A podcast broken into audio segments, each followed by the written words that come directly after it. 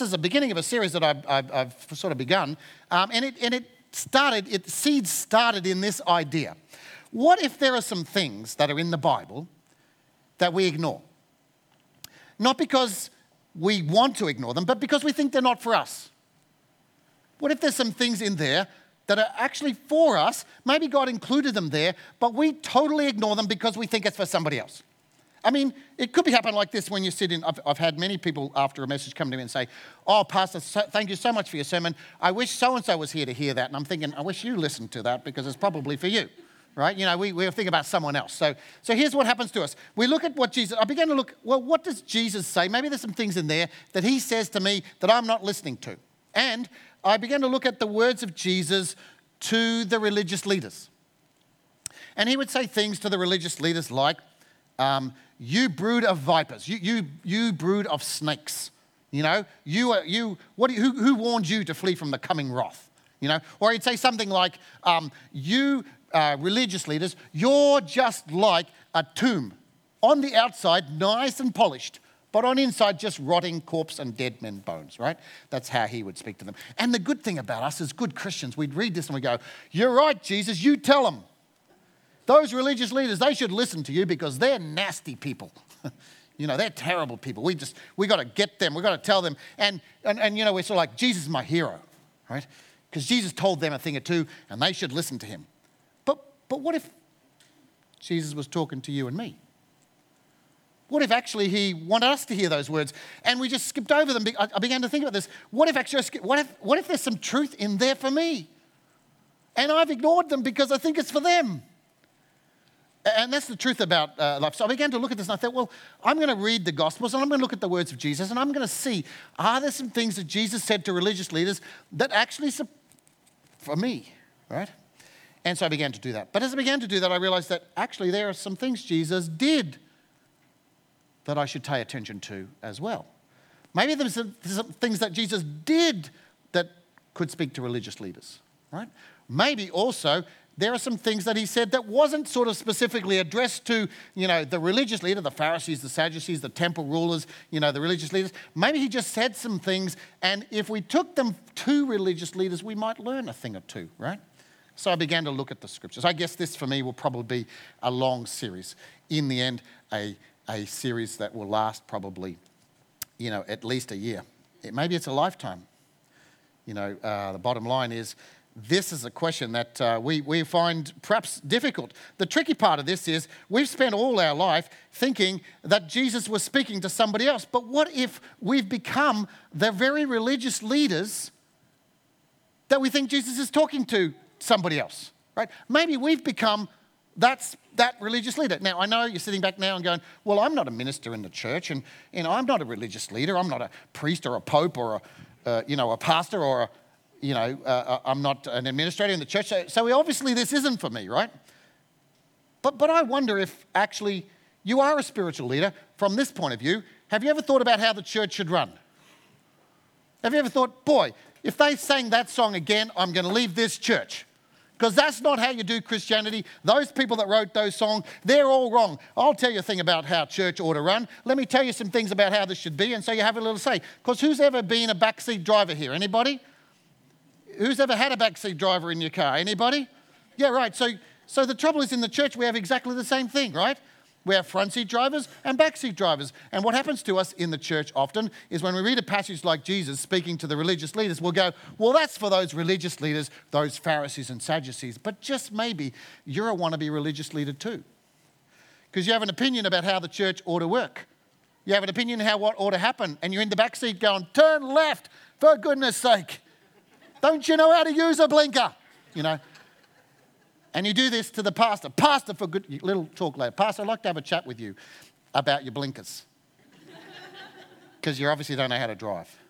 Oh, I don't know. I think we want to be spiritual leaders. So I've changed it from religious leaders. I originally titled this what Jesus would say to religious leaders, but I know what happens then is you're all going to shut your ears and not listen because it's not for you, right? So let's change it to spiritual leaders, want to be spiritual leaders, front seat drivers and back seat drivers maybe there's some things that we need to talk about that God wants us to know, right? So I started where you should start, which is probably at the beginning. And given that I was only looking at Jesus and the words of Jesus because I thought there's some things that Jesus said to religious leaders, what did he say? Well, then I'm stuck in the Gospels. And if you know your Bible, you know there's only four of them. And if you know your Bible, the first one is Matthew. So let's start at the start. Now, some will say, well, Mark is the first one because it was written earlier. I get all that. But the first one in the Bible is Matthew, so I started there. Began to read that. I come to chapter 3. The later part of chapter 3, we start talking about Jesus in his ministry. What happens in chapter 3, the last part of chapter 3? It is the baptism of Jesus. Good place to start, right? Jesus starts his ministry, and then straight after that, Jesus is led by the devil, by the Holy Spirit, to be tempted by the devil and that's, so that's chapter four. So, what I want to do today is I want to talk to you about some things uh, that come from that early part of Jesus' life in ministry, taking that theme that maybe God, God's got something to say to spiritual leaders, and He's going to say it through these things. So, I've entitled this message, actually, it's called Start Here. Because as, if this is going to be a series, well, this is the starting point, right? So, let's start here. And, and in order to do this idea of, of let's start here, I've discovered in these the last part of chapter 3 and the early parts of chapter 4, I've actually discovered four principles for spiritual leaders. These are four principles that every spiritual leader must face. There are four tests that you must pass to be a spiritual leader. Now, this doesn't mean you can't be a leader and you can't lead something in church. In fact, you could easily be a pastor of a very large church and have missed these four tests. My point of talking about these four tests is these four tests are if you want to be a spiritual leader. I didn't say if you want to be a leader. I didn't say if you want to have something about the church. I just, these four tests I feel like are fundamental to spiritual leadership on the scale that Jesus exemplified in his life. And these four tests are the kind of tests that if you, if you pass them, there's a great success in your life spiritually. If you fail them, you'll actually miss out on some of what I think God wants for us as a spiritual leader. And so, these four tests. The first one I've entitled as The Identity Test. Now, this comes from that story. The basic idea of this is that we don't receive our, our identity by the things that we've done. We receive our identity by who God says we are. We don't become somebody by the things we've done. We become somebody by who God says we are. So, now, unfortunately, we're human beings. And as human beings, this is exactly how we define ourselves we define ourselves by what we do, right? The very introduction that you received today about me is about what I've done or what I'm doing. So, you know, yes, uh, you know, I'm, I'm the district superintendent in New South Wales. Yes, I'm the assistant national superintendent. I assist Rex across the national church. Yes, I pastor a church in a local, a local church. And yes, I lecture at, at Excelsia College in the area of integrative studies, in the area of those who are studying for um, they study for music, drama, education, counseling, uh, the arts, various things like that, business as well. And I teach them about what does it mean to live the Christian life in the real world. Well, see, that's what I do. But is that who I am? Not at all. And I want to show you from the scriptures. This is one of the great struggles we have as Christian leaders. And what about this? What about if these things that are listed here about baptism and about the temptation of Jesus, what if they're not just for Jesus?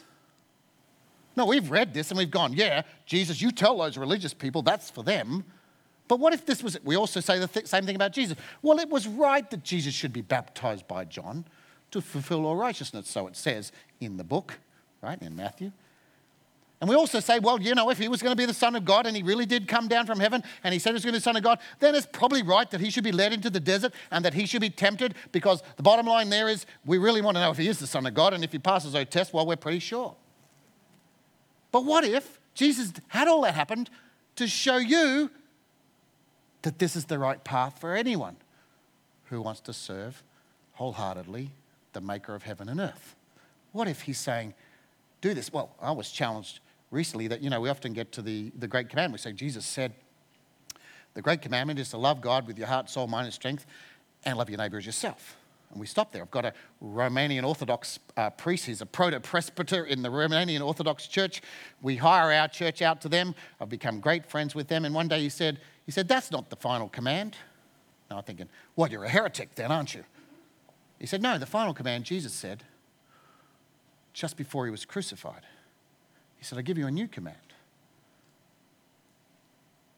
This is to love everyone the same way I've loved you. Well, this now makes it simpler, right? Follow my example, is what he said. See, for three years, I've lived this in front of you. For three years, I've shown you how it works. For three years, I've modeled this for you. Now, yes, we could talk about the Old Testament. Yes, we could talk about the prophets. Yes, we could talk about the law. But let's make it real simple. Just do what I've done. Just follow me. If you make that priority, I've shown you the Father. You know what He's like. I've shown you how to be human, the truly human. I've shown you what it means to dwell amongst the people. Follow this example. Well, if that's the case, then here's an example.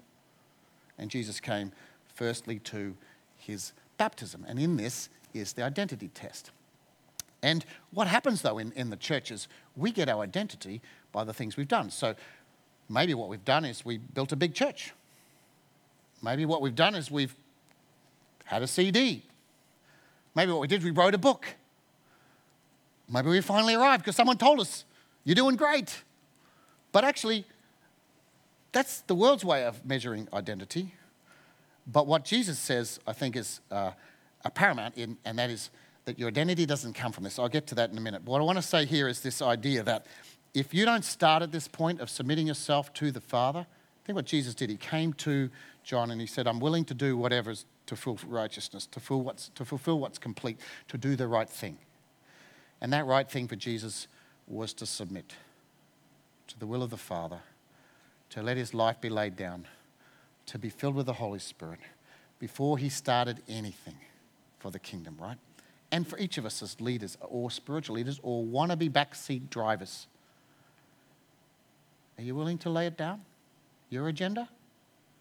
your way, your purpose, that song you hate, the way the chairs are arranged, how loud the music is, you willing to let it go? You're willing to ask God this question What is it you want to do? I'll do your will, I'll do your way. It's costly. Jesus got to that point. It's the point that all of us must go. And here's the clincher I reckon if we get to that point where we submit ourselves to the Father and to His will, it actually doesn't matter what other people think of you. It doesn't. It doesn't matter how they think about you. It doesn't matter whether they think you're a success or not. It doesn't matter how they measure it. And they could look at it and say, well, well, Lex, you're a failure. You, went, you moved from a church of a couple of hundred people to a church of seven. It's still seven. You've been there three years. What the heck are you doing? You're a failure. Or you could say, well, do you know me? Do you know my heart? Well, I want you to know something about me, and my heart's committed to God no matter what. I, am willing to pay the price, whatever that price. Guess what? I don't think God's looking at the number, He's looking at the heart, right? He's looking at your heart, even now. You don't have to have, you don't get brownie points by God by how big your church is. You get brownie points by, for God by how submitted you are to His will. Now, that may come. That's not the point. The point is be submitted to His will, do what He wants. And you know what? I know you don't have to worry about what people think about you because that's what it says here in the scriptures. That whole baptism thing, the Holy Spirit descends like a dove, and um, God says something from heaven, which is very significant. He says, This is my Son, in whom I'm well pleased. Right? So here's the question for you. Uh, you've been around for a while in the church. You want to think, here's the question for you What had Jesus done? He's come to his baptism. What had he done? Pretty much nothing. Now, of course, we could say, yes, he was a good boy. He probably raised a bird from the dead. I don't know. So it says on the Quran, does say in the Quran that Jesus did that, right? Maybe he did, maybe he didn't. I don't know. The point is, we don't really know. We do know that at, at about 11 or 12, he went to the temple. He was very clever. He spoke some words. The, the teachers of the law were amazed. But when he came to his baptism, what ministry had he done? And the answer is none. Right? None in that official sense. So he hadn't been to the cross. He hadn't died on the cross. He hadn't been raised from the dead. He hadn't preached any messages. He hadn't got any converts. He didn't have any disciples. And apparently God was pleased with him. What was he pleased about? He was pleased about the fact that he was a son of God, that he was pleased about the fact that he submitted to the Father. He was pleased about the fact that they were connected. The Holy Spirit was in him. He was pleased about that. And, and the truth is the same for you and me. God looks at us and He looks for this one thing. Are you submitted to the will of the Father? Are you in the kingdom? Are you a child of God? Are you a son or a daughter of God? Because if you are, listen to these words very carefully. God would speak to you from heaven and He would say this You are my son, you are my daughter, in you I am well pleased. It's not what you've done, it's who you are. It's fundamental to Christianity. It's Christianity 101. But the problem is, Christianity has twisted this into what you do. Yes, you have to do. No point being a son of child of God, you know, child of God if you're not going to do something. But the reality is it doesn't start there. It doesn't, that's not how you get there. You get there by the narrow gate. The child, be the child of God. That's the identity test. It's, it's a tough test because that's not how we generally think about our identity. And does God do things to us? Yes, He does. Does He take you places? Yes, He does. You know, there are there times when, you know, uh, the world looks at it and goes, that's a success. Yes, but never get trapped into this idea that that's the measure because it's not. So that's the identity test. And it's a test that every spiritual leader must go through. Because if your identity is made up in who you are, then you're missing the point. You may be able to do stuff, but do you really know what it means to be a spiritual leader? Second, I call it the sustenance test. And the idea of sustenance is how you get your energy. You know, what feeds you. Now, I'm not talking what feeds you physically, I'm talking what feeds you spiritually. What gives you sustenance spiritually? What keeps you going? You all know what it's like. It's getting late. It's almost 12 o'clock. Some of you, you've had breakfast early at 6 because you get up before the sun gets up. I don't know how you do it, but there you are. I didn't I only found out the other day there's a 6 a.m. as well as a 6 p.m. I didn't know that, right? You know, I don't, I don't mind staying up late, but the early bit doesn't work so well. Some of you got up early, you're feeling hungry. How do you solve the hunger, right?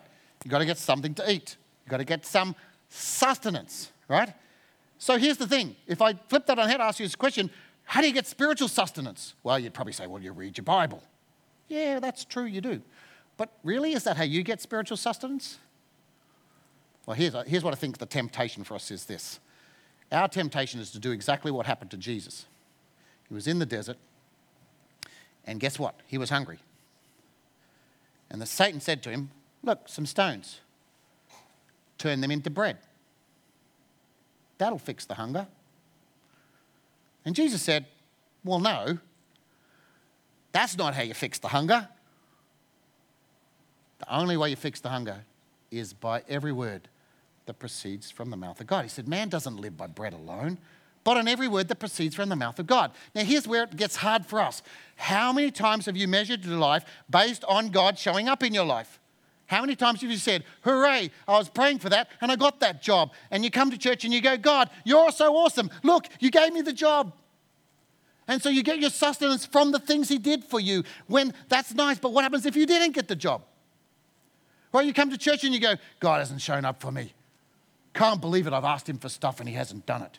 Because your measure of God showing up, sadly, it happened to me. It happens to me. I measure God by base, based on the thing that He did for me, when actually Jesus tells us very clearly, it's not, you don't get fed by the thing that I did for you, you get by who, what I say makes the difference, right? Or should. We've actually turned God into a vending machine, right? We say, God, give me stuff. Now, I don't know if you've read the Bible at all, but you've read the verses that say Jesus is the King of Kings, right? You've read that one. Right. Why is it that we go to him and tell him what to do? I mean, if he's the King of Kings, right? You would think that would it be odd to go to Queen, Queen Elizabeth in, in England and say to her, Oh, by the way, can you fix my laundry because I haven't washed it today? She'd go, uh, Sorry, that's not my job, right? Or we go to her and say, Oh, by the way, um, you know, can you, can you, you know, do, mow my lawn for me, right? We do that. We do that to God all the time. We say, God, uh, since you since you're helping me out and you're doing stuff for me, here's a list. Now, you can go to a prayer meeting. I'm not dissing prayer. I think we should pray. We need to pray for stuff. We need to pray for people hurting. We ask God to do things. Totally for that. But sometimes that's all we do. God, do this for me. And it's almost like we switch roles with God. We start telling Him what to do. Instead, what should be happening is you should be saying, actually, here's what to do. Here's the things I want you to do. In fact, we should go to Him and say, what do you want to do? And He said, I want you to do this. And you go, okay, I'll do that. Instead, we go, do this and do it now. In fact, if you do it by Wednesday, I'll be real happy. Turns out he goes, but but I've got some things I'd like you to do. One might be to learn a lesson. One might be to, to grow, to develop, to become the person I'm calling you to be. We've turned it around and we've made it, well, I'm not happy unless you do what I want. I don't get my sustenance unless you show up. I don't get my sustenance until I get what I want. And he's going, that's not how it works. You get your sustenance. If you really want to be a spiritual leader, don't go looking around for the stuff God did. Celebrate that, praise Him for that, but you're looking for what He says. Because you can always trust what He says, you can always believe what He says. And because if you're going to believe that statement that says, You're a son of God in whom I'm well pleased, then you're going to have to believe other things he says. That's the problem with us in the churches. We don't always believe what he tells us. You know, we don't always agree with it. We kind of discount it. Yeah, yeah, yeah, but if you just help me win the lotto, you know, we pray to money all the time. Money bless me, money help me, money pay my bills. And he's saying, What about me? so it's a hard one, isn't it? Because it's, it's what brings us our, our livelihood, what's, what brings us our strength, it's what gets us where we need to go. You see, this is the thing that, that's hard for us because in the end, you can take a hymn that we love to sing. This hymn is, um, It is Well with My Soul. It starts like this when, when peace like a river attends my way. In other words, when everything's going great. And then he goes, or when sorrows like sea billows roll. In other words, when things are going bad. And then the author writes, Whatever my lot, this way or that, God has taught me to say, What? It is well with my soul. So, what he's telling you is something very profound, and I think we've missed it in the church. We say, What a wonderful song, but we've missed the truth that's here, and that's this the condition of your soul is not dependent on the things you have. That's not how it works. And you know this because this guy wrote it. He, was, he had many businesses in Chicago before the Great Chicago Fire. And the fire came through, and, through, the, through the whole city and destroyed all of his businesses. He lost everything. So he sent his family on a holiday. Of course, back then, the ship, they went back to England. On the way back to England, there was a shipwreck. The ship sunk, and his kids were killed. And the only person that survived was his wife because he didn't know about it till later because you know, we didn't have SMS back then or anything like that, right? So I had to send a letter, found out later. No one saved, just me. So here's a guy, he's lost his business, all his wealth and livelihood, and his family. And he writes these words When peace like a river attends my way, or when sorrows like sea billows roll, poignant words. Whatever my lot, God has taught me to say it as well with my soul because there's something about sustenance, right? That doesn't come from things working out for you. It just comes from who God is and what He says. Now, I know that's hard. This is not a defeatist sermon. It's just a reality check, right? God does stuff, good stuff, and allows stuff that we just can't fathom. That's not my point today. My point today is that our soul condition should not be based on this. I think that's why there's that great scripture where we talk about Nebuchadnezzar, King Nebuchadnezzar of Babylon, builds a big, big um, statue of himself. People have to bow down to it whenever they hear the musical instruments. And these uh, three men, Shadrach, Meshach, and Abednego, they say, Well, King, you know, oh, live forever, King, whatever, you know, we're not going to bow down to your altar. We're not going to bow down to your idol. We're going to throw you in the fire then. Okay, throw us in the fire, right? Because God's going to rescue us. But there's something else there. What does it say? Does anyone know?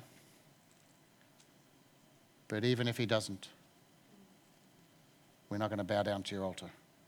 In other words, our relationship with God is not dependent on if He shows up the way we expect Him to. We fully expect Him to, we fully expect him to show up. But even if he doesn't show up, this isn't how we base our faith. We don't base our faith on him doing what we expect. We base, base our faith on him being who he says. That's what we base our faith on. That's very profound. It's Christianity at its core. And it's hard because we've built a whole lifestyle based around this idea that God is the person who fixes everything for us, where actually it doesn't always work like that. You know, so uh, this is the hard reality of, of life. Yet, it's the thing that sustains us, it's the thing that keeps us going. And it's the thing that will change your leadership forever. You will literally be one of the most amazing, humble, dedicated leaders in the church in any way, whether back seat or front seat, if you can gather this. Number one, your identity comes, doesn't come from what you do, it comes from who He says you are and your submission to Him. It doesn't come from the things He does for you, it comes from your willingness to say, whatever He says, I'm going to believe. And that ties up with the third point, which is this it's the trust test. And what happens here is the same, it's a temptation of Jesus. You know, the idea is Jesus is standing on the temple, devil comes to him and says, throw yourself down because the scriptures say uh, God's going to catch you, it's going to be okay. So we tend to be a bit like this. We tend to be, well, you know, God, you show up, we, will we'll, you know, you can do stuff for us. We tend to be like the, I don't know if you've got um, friends and they, when they had kids, they'd bring the kids along and they say, look, little Johnny can do this trick. You know, raise your hand, Johnny, like that. And you're all going, really? You're making your kids do tricks now? Like, I don't know. I've been guilty of that, perhaps. I can't remember it. But like, we sometimes do this with God. God, can you just do a few tricks for us? Like, you know. And yet the real issue here is trust. It's not about getting God to show up. It's, he does. He will. It's his business. It's do you trust him or not? What we end up is we end up a little bit like Gideon. Um, bottom line there is Gideon was told, what was Gideon told? He's hiding in the wine press. He's a little bit afraid. God comes to him and says this. Now, he says, Gideon, mighty warrior. He's going, but I'm hiding in the wine press. What's God said about him? You're a mighty warrior. Just go and take on those Midianites. You can take care of them. He goes, but I can't, right? And then what ends up happening? He goes and he does this. He doesn't trust God. Now, we've read this scripture and we often read it like, yeah, Gideon tested God and God showed up. Well, actually, no, Gideon did the wrong thing. He shouldn't have tested God because God already told him it was okay, right? So God said, You're a mighty warrior. I'm going to take care of it. You can go and take on the Midianites. And, and he didn't trust him. So he decided what he'd do. He would test him. What does Jesus say to the devil when it comes to this? He says, Thou shalt not put the Lord your God to the test. So that's why I use the word trust, because when we put him to test, it's because we're not trusting. We, we don't like to trust. It's hard to trust, right? I've spent, uh, Felicia and I, we've been ministering for many, many, many years. The, lots of things happen where we've had to take risks. We feel like God speaks to us. Actually, what happens to me is God speaks to my wife first, and then I realize that it's God because I wasn't listening. And, uh, and I know that it's something to listen to. So God speaks to her in a lot of ways with the big things in life and says, I think we should, I think God's saying to do this. And we keep coming to this point again, can we trust him? Right? Can we trust him? Right? God called us to Sydney. We're going to go to Sydney. Guess what? We're already in a church, a lovely church, good salary, nice housing, everything being looked after, wonderful people. We literally loved it. God calls us to a church of seven, calls us to 1.6 days a week salary. You've got to wonder can you trust him? Can you trust him? I have to testify the answer is yes. You can. But it's hard. And we keep going to the can you trust him? No, we don't think we can this time. Well, then God shows up and you go, we're never going to doubt God again. You know, he helped us. See, we trust him. Look, we, he showed up. But then it comes to the next test and we go, I don't know if God can do that. I'm not sure he can do that. I, I, I don't think so, right?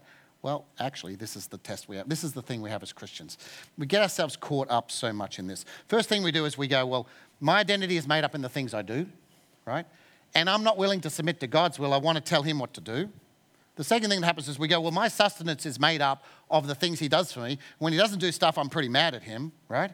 And the third thing that happens is when God says you can trust me, we go, I'm not sure if we can, let's test it out. And the truth be known, there are some of you sitting here today, you know God spoke to you more than once about something in your life, and you went, I don't think I can trust you with that one. What? How will I pay the mortgage? Huh? How can I afford the car payments? I won't be able to do it. I don't know how to talk in front of people. I couldn't look after the kids at church. I couldn't care for that poor person. I couldn't help that person. They smell. I can't do that. But God spoke to you, but you didn't trust Him because you thought, I don't have what it takes. You need to learn, we need to learn this as spiritual leaders. If you want to have something to say about how the church works, right, you better get to the point where you trust that God knows what He's talking about, right? And you better be willing to step out and believe that because that's the thing that makes the difference between those that have to work it out themselves and those that have to believe that God can actually do it, right? It's, it's, a, it's a hard one. It's the trust test. Do not put the Lord your God to the test. Instead, trust Him. Sustenance and trust, they kind of go together, right? You know, because if you don't trust God to sustain you, you're going to try and make your own food. You're going to produce, like, if you, if you like, you're going to produce an Ishmael. God says to Abraham, Abraham and I, uh, Sarah, you're going to have a baby. They're going, don't think we can. Let's help God out here a little bit. And we produce Ishmael. Bottom line for us, many times in our life, here's what does Gideon do? Goes and gets 30,000 people. Again, he's saying three times, I think. First time, God comes to him and says, You're good enough for this? So he goes, Well, I'll test you. Make this, I forget which way it's around, but make the fleece wet and the ground dry, and I'll know it's you. Well, that's one. Two, you know, make the, the opposite way around, and then I'll, I'll know it's you. Turns out that happened too. Then he goes, Well, but I'm still not sure I trust you. Let me get 30,000 men. Right? And God goes, Come on, seriously, get rid of them. You're trying to do it your way again. You're trying to sustain it your way again. Actually, what I want you to do is just trust me. 300 men will do it. And sure, you don't know how to talk properly and you're one of the weakest in the weakest tribe. Great. I don't care. Trust me. I'll do it. And we do this in church. Oh, we won't survive. It'll be too hard. We can't do it. And yet God says, No, trust me. That's the trust test. And the final test is this idea of the reward test. I call it the worship test, the reward test. Again, I haven't really come up with the, the right name for this yet. But there's a couple of things contained in this, and it's the story where, Je- where the devil takes Jesus to the high mountain. And he shows them all, shows them all of the lands. He says, he says to Jesus, You can have all of this if you'll just worship me. Just bow down and worship me. And Jesus says these words Worship the Lord your God only. You know, you only worship God. That's it. And so there's a couple of things contained in here. And it happens to all spiritual leaders or wannabe spiritual leaders, front seat or back seat drivers. The devil comes to you and he says, I'll give you something. I'll give you accolades. I'll give you a pat on the back. I'll give you credibility. I'll give you everything you want. But what you've forgotten is God already gave you that. The devil's given you something you already got, right? You already got God's blessing. He looked at you and said, You're a son and daughter of God. You know, I'm pleased with you. You already got everything you want, and God owns the cattle on a thousand hills and the wealth in every mine. Bottom line here is you don't need any of that stuff. You already got it. He's given you stuff that's not even his to give, right? He's tricking you. He goes, I'll give you things, I'll give you, I'll give you a pat on the back, I'll give you a reward, I'll give you something to make you happy. Bottom line is, you already got that. Your, your sustenance comes from God, what He says. Your, your, your identity comes from the fact that He loves you. You can trust Him to show up in your life. You don't have to test Him. Bottom line is, you don't need this stuff He's offering. What you need is to get your priorities right. And those priorities are to worship God alone. You know, don't worship anything else. Don't worship the church you belong to. Right? Don't worship that. Don't worship the denomination you belong. Who cares? Right? Don't worship that. Don't worship the system, the songs, the process, the whatever. Don't worship that. Don't worship the building. Don't worship that. Worship God alone. And if there was no building here and just a tree and you met under that, it'd be okay because God is God and He's not subject to any of that stuff. It's all His anyway. What He wants is your heart. What He wants is your eyes focused on Him. That's what He wants. That's what makes the difference between spiritual leaders and leaders. You can have leaders in the church, by the way, lots of them. Some of them, what Jesus will say at the end times, he'll go, Well, they'll go, Jesus, didn't we cast out demons in your name? Didn't we do these things? And he'll go, I don't know that we actually had a good relationship, you and me. This is how you get it, right? You start with the fact that you've got to humbly submit to God's will through the identity that comes in Christ. You've got to get your sustenance from His words alone, nothing else. Sure, celebrate them as they come. You've got to learn to trust Him when He speaks to you and go where He wants you to go. And you've got to worship Him alone. Don't put anything else in the place. And what's worse is don't take the place of God. Because it'll be very easy for some uh, of us in leadership, which is public, up the front, and so on. When someone comes and says to you, you know, you're doing a great job. Oh, that's really great we'll just steal a little bit of that glory that's supposed to be from God, right? It's subtle. The heart is desperately wicked. And you know, for some of you, you're backseat drivers. You, you like to be backseat drivers. You like to have your say. You think God's probably smiling at you. because you said a few things. But what if he's not? What if he doesn't care about your opinion? What if he actually cares about his?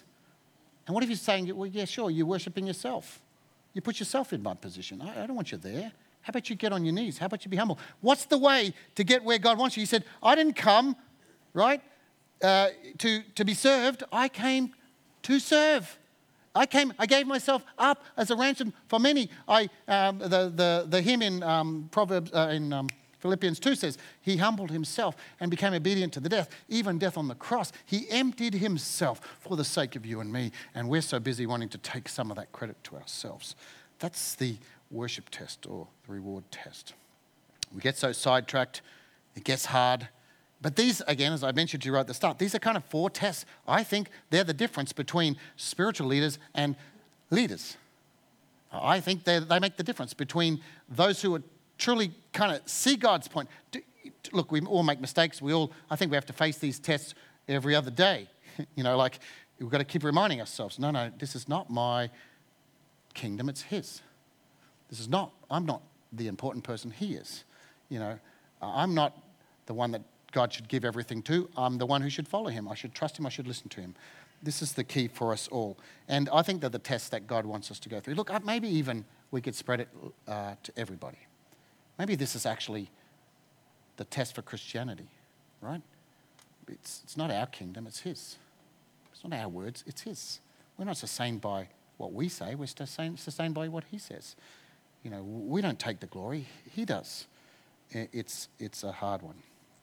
Let me finish with a hymn that you, you don't have to sing it, I'm going to read it. It's called Jesus Tempted in the Desert. It says, Jesus tempted in the desert, lonely hungry, filled with dread. Use your power, the tempter tells him. Turn those barren rocks to bread. Not by bread alone, he answers, can the human heart be filled. Only by the word that calls us is our deepest hunger stilled. Jesus tempted at the temple high above its ancient walls. Throw yourself from lofty turret. Angels wake to break your fall. Jesus shuns such empty marvels, feats that fickle crowds request. God, whose grace protects, preserves us, we must never vainly test. Jesus, tempted on the mountain by the lure of vast domain, Fall before me, be my servant. Glory, fame, you're sure to gain. Jesus sees the dazzling vision, turns his eyes another way. God alone deserves our homage. God alone will I obey. When we face temptation's power, lonely, struggling, filled with dread, Christ, who knew the tempter's hour, come and be our living bread. By your grace, protect, preserve us, lest we fall, your trust betray. Yours above all others' voices, be the word we hear, obey. Let's pray.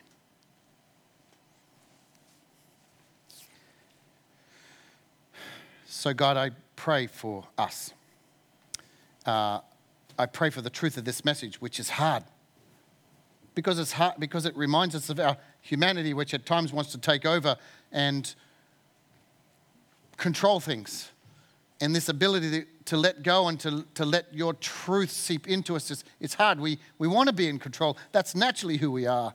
And so I pray for each of us as we learn how to relinquish our will, we learn how to relinquish our demands, we learn how to relinquish our uh, control, and we learn how to relinquish our trust in ourselves and a desire for our own way. God, I pray, help each of us. My prayer is that this is not just a, you know, a wasted kind of time of talking. And so I pray for your Holy Spirit to take some small part of this that perhaps is meaningful to us and help us to see what this means in our life and how it can change and transform us. So, God, for those who are struggling because they don't want to go through that submission of their will to yours, that idea of truly letting go. I pray for a person who might be here like that today. You're saying, Yeah, God, fair enough, but you might ask me to do stuff that I don't want to do, so I'm not willing yet to let it go. I pray for that person here today, and I pray by the power of your Spirit that that shackle would be broken in their life, that that chain that's been holding them back would be broken in their life, that they'd be able to rise up to be the person you called them to be, the person you trust them to be, that they would be allow them to God to be submitted to what you want to do in their life, the purposes you have for their life, the purpose you have for your kingdom. I pray for them.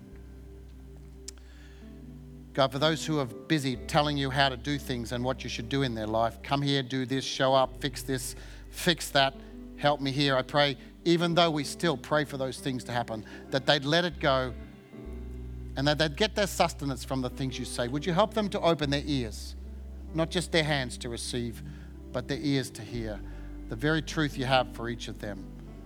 The truth that they need to hear of how important they are, of the, that their sustenance can come from your words alone. And that somehow, God, that gentle whisper of your voice will be such an energizing thing in our life that we would truly be amazed. And God, then there's those who are, busy trying to test you because they don't trust you. God, I pray for those. For those today who know you're speaking to them, you've called them to do something and they're still putting out fleeces. It's been 20 years, the same fleece. you keep showing up and they still don't believe you. I pray today will be the day that that particular request will be answered, that they'll let it go, that they'll throw, throw down the, the, the excuses, and that they'll trust you to take care of them, that they'll trust that you actually have their best interests in mind. I pray for those people who might be here today on that. And finally, for those of us, God, who, who are tempted by the fame and the fortune and the, uh, the things being how we planned them, God, help us to learn that we don't worship those things. We only worship you. That you are the one we have given our life to. You're the one that deserves our praise. And we pray this in Jesus' name. Amen.